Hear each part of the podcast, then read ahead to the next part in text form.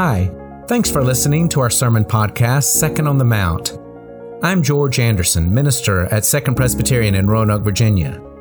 I do not take it for granted that people sit in the pews on Sunday morning or listen to these podcasts hoping to hear something that connects them to God, to each other, to the world. And so I spend hours seeking the right word for the right time and said in the right way.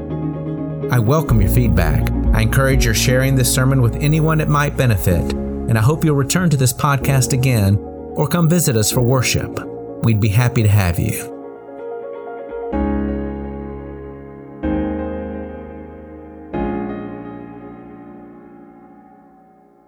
Let us pray. Most gracious God, we ask that as the word is proclaimed in sacrament, in scripture, in sermon, in song, that it is your word for our lives that we hear, and hearing believe, and believing obey. Amen. I'll read the passage from Galatians chapter 5, beginning with verse 16. Listen for the word of God. Live by the Spirit, I say, and do not gratify the desires of the flesh. For what the flesh desires is opposed to the Spirit, and what the Spirit desires is opposed to the flesh. For these are opposed to each other and prevent you from doing what you want. But if you are led by the Spirit, you are not subject to the law. Now the works of the flesh are obvious fornication, impurity, licentiousness, idolatry, sorcery, enmities strife, jealousy, anger, quarrels, dissensions, factions, envy, drunkenness, carousing, and things like these. I am warning you as I warned you before, those who do such things will not inherit the kingdom of God. By contrast, the fruit of the Spirit is love, joy, peace, patience, kindness, generosity, faithfulness, gentleness, and self-control. There is no law against such things. And those who belong to Christ Jesus have crucified the flesh with its passions and desires. If we live by the Spirit, let us also be guided by the Spirit. Let us not become conceited, competed against one another, envying one another. The word of the Lord. A Boy Scout is trustworthy, loyal, helpful, friendly, courteous, kind, obedient, cheerful, thrifty, brave, clean, and reverent. That is called the Boy Scout law, but sounds like the Boy Scout list.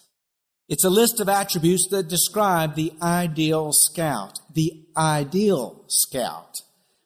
I mean, honestly, the list has to be aspirational since those first describing themselves in that way are 11 year old boys and now 11 year old girls as well.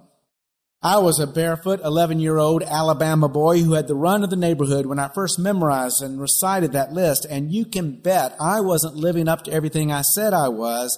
And you can begin with the word clean. I want to talk about a hymn that is not meant to be aspirational, for it gives a list that describes the ideal God. I messed up when I chose hymns for this service because I wanted us to sing as our opening hymn, Immortal, Invisible, God Only Wise. Only when it came time to give that information to Andrea Boone, I forgot I had made this decision. And it's too bad because that hymn is a lot of fun to sing. It may not be as popular a worship starter as Holy, Holy, Holy or A Mighty Fortress is Our God, but Presbyterians who love getting worship going with some power and zip Never mind singing this one.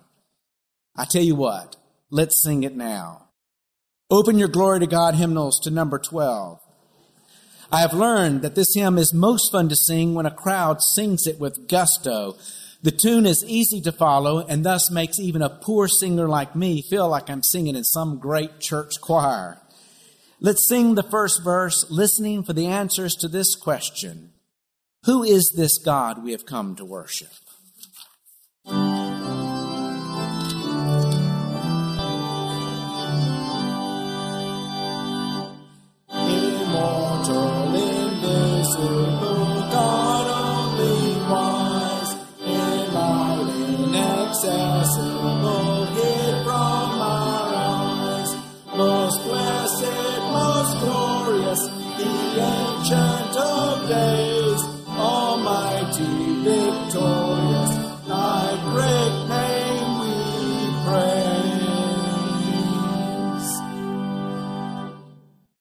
Who is God? I asked, and you just answered that question by singing, God is immortal and invisible, only wise, in light, inaccessible, hid from our eyes.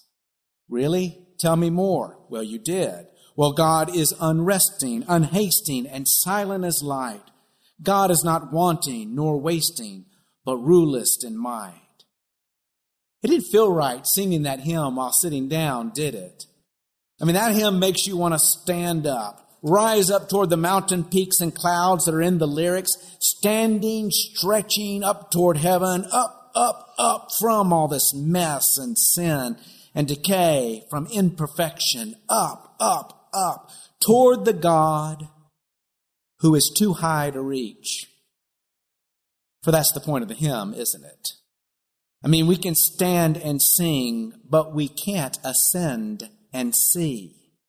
The attributes the hymn uses to describe God describes the indescribable, immortal, invisible, inaccessible, pure light. The hymn humbles us by reminding us that we are mortals who in the span of a lifetime flourish with youth and then wither with age, but God never changes. I love the hymn but it appeals more to my philosophy major self than my seminary trained self. It leans Platonic. And by that I mean the text reflects Plato's insistence that anything divine must be unspoiled by anything that is human or of the world. God, to be God, must be perfect, must be pure, pristine, free of the smell and stain of human sin and human flaws. That is why I think that this hymn, which makes us want to stand up, is a hymn that cannot stand alone. For what is described is a God that we cannot hold, that's true, but doesn't give us a strong sense that we worship a God who holds us. We sing of a God frozen in unchanging perfection and it's hard to imagine being seen and understood in our sin and in our need to grow. This is not a hymn that promises a spirit to move us away from our regret and toward our being forgiven or our need to forgive others. Move us toward necessary change. Maybe move us from the valley we might find ourselves in, a spirit that will guide us to a better place. I don't mean to say that the hymn is wrong or that the hymn is not biblical. It certainly is biblical. I mean, it makes one of the Bible's first points and most repeated points. At the beginning of Genesis, we are told, and we are told this over and over again, all the way through to Revelation, that God is beyond our sight, beyond our reach, beyond our defining, beyond our control. God is the voice of the bush that burns but is not consumed. The God who refuses to be named at the bush except to be called something like being or presence. My thoughts are not your thoughts. My ways are not your ways, says Isaiah on behalf of God. And poor Job, suffering calamities that are not his fault, asking God over and over again, please be more transparent. Tell me why. And he finally is given an audience, but not an answer. He is given only a glimpse of all that God can see from the heavens, a glimpse that reminds him that reality simply doesn't begin and end with Job. And Job comes away from that vision without answers, only with awe. Immortal, invisible, God only wise really is more a hymn of awe than a hymn of praise. But once we realize that before God, our silence is more eloquent than our words, once we realize that God is beyond our sight and certainly beyond our descriptions and most certainly beyond our control, what then? I mean, even if true faith is not about defining God, it is about living together as God would want us to live, right? Because it's simply not enough to say that God is a mystery. I mean, I say that all the time because guess what? God is a mystery. But there's far too much potential to do great harm or great good in this world to be happy with this shoulder shrugging, whatever works kind of faith. Here are some examples of today's shoulder shrugging, God is too far out there, whatever works kind of faith. It's popular these days to say that since God is a mystery, let's accept that everyone has a right to believe in whatever God makes sense to them. There are many paths to God, and as long as no one is being harmed, who is to say that one spiritual path is better than another's? Here's another one. God is the unmoved mover, the one who winds up the clock of creation and then sits back and watches it tick, tick, tick, tick right on through black holes and dinosaurs dying and species evolving and civilizations rising and falling. Here's another one. Some simply can't talk themselves out of believing there's a God. Their mind tells them, well, there can't be a world without a maker, a creation without a creator. And their hearts tell them that if faith was good enough for their parents and grandparents who they love, well, then it's good enough for them. So if Christian, they'll come to church for Christmas and Easter, for funerals and weddings, and they'll have the children baptized. But when it comes to daily life in the house or on the streets or on social media or in their participation in community and national life, their faith really doesn't come much into play. Now, all three of those kind of popular views could sing of a God who is out there, unknowable, unreachable, and as far as their experience in life, uninvolved. But while these faiths are indulgent and inclusive, they're really not much of help in the world. For once the point is made that we can't define God, a question remains how are we going to live together? At least that's the Bible's perspective. From the Bible's perspective, too much is at stake to shrug our shoulders about God.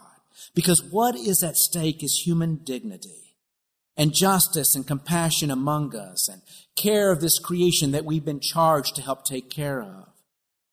The Bible makes the repeated point that God is beyond our reach, but we're not out of God's reach. We who are created are also called to live in a way together that has been shown to us through Israel's story and Jesus' life and other narratives out there in the world. I suggest to you that though we can't describe God, we can describe what is of God, what is godly.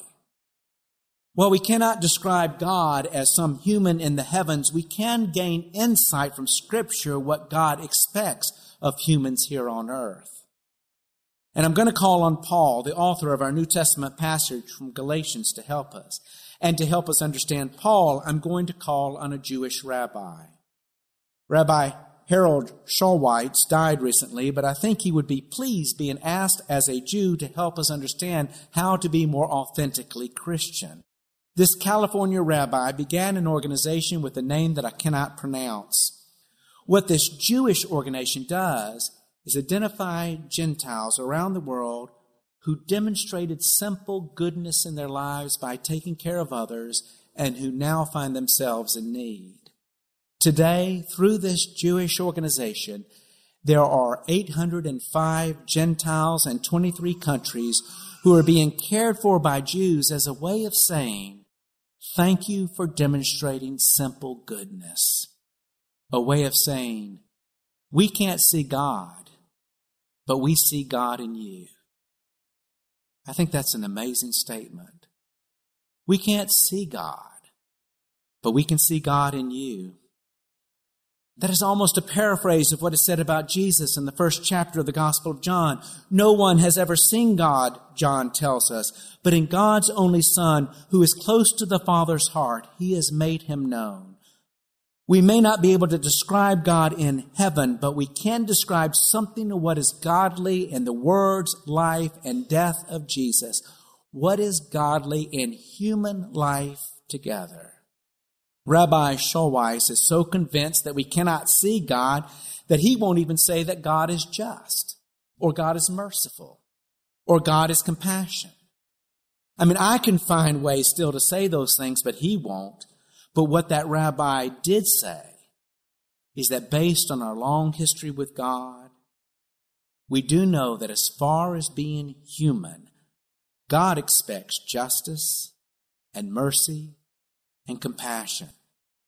And that's what Paul is telling us in our passage from Galatians.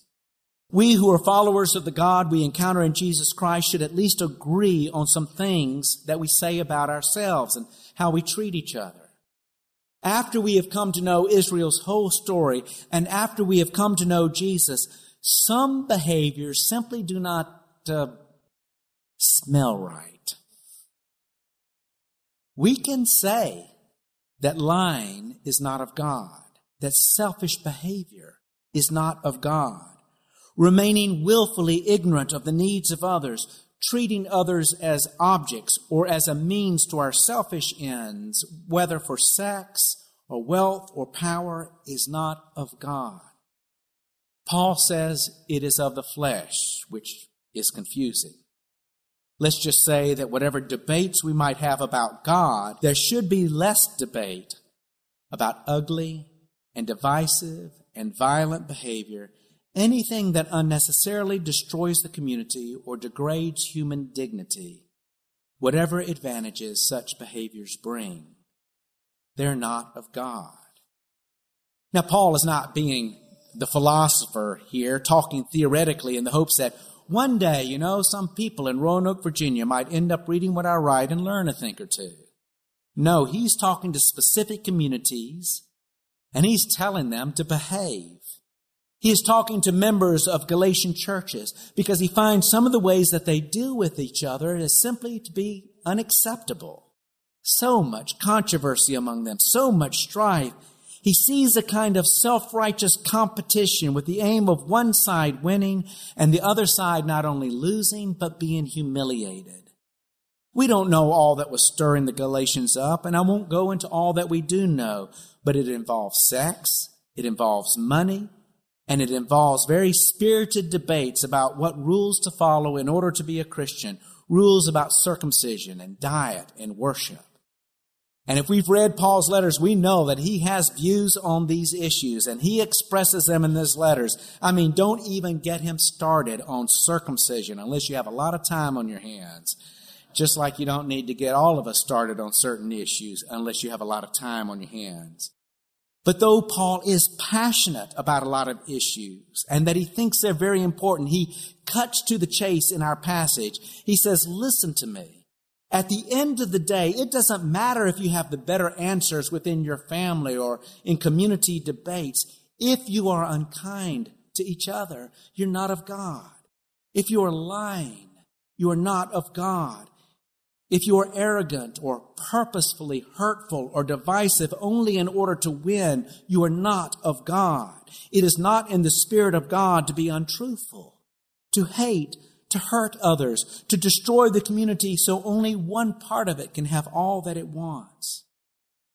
I say this to couples in premarital counseling.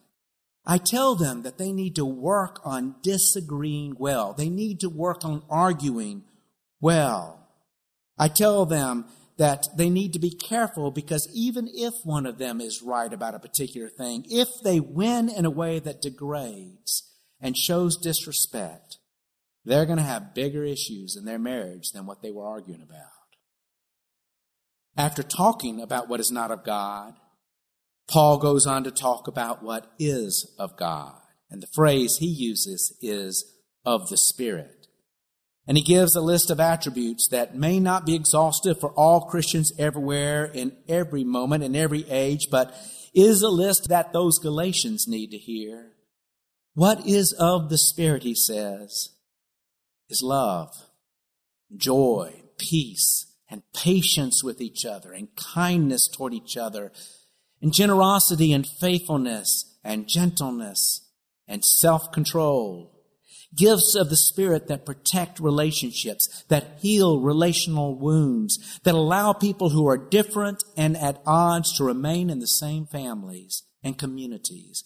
Gifts that bring about the compromises and forbearance that families and communities need to make it through the hard and thorny times without falling apart.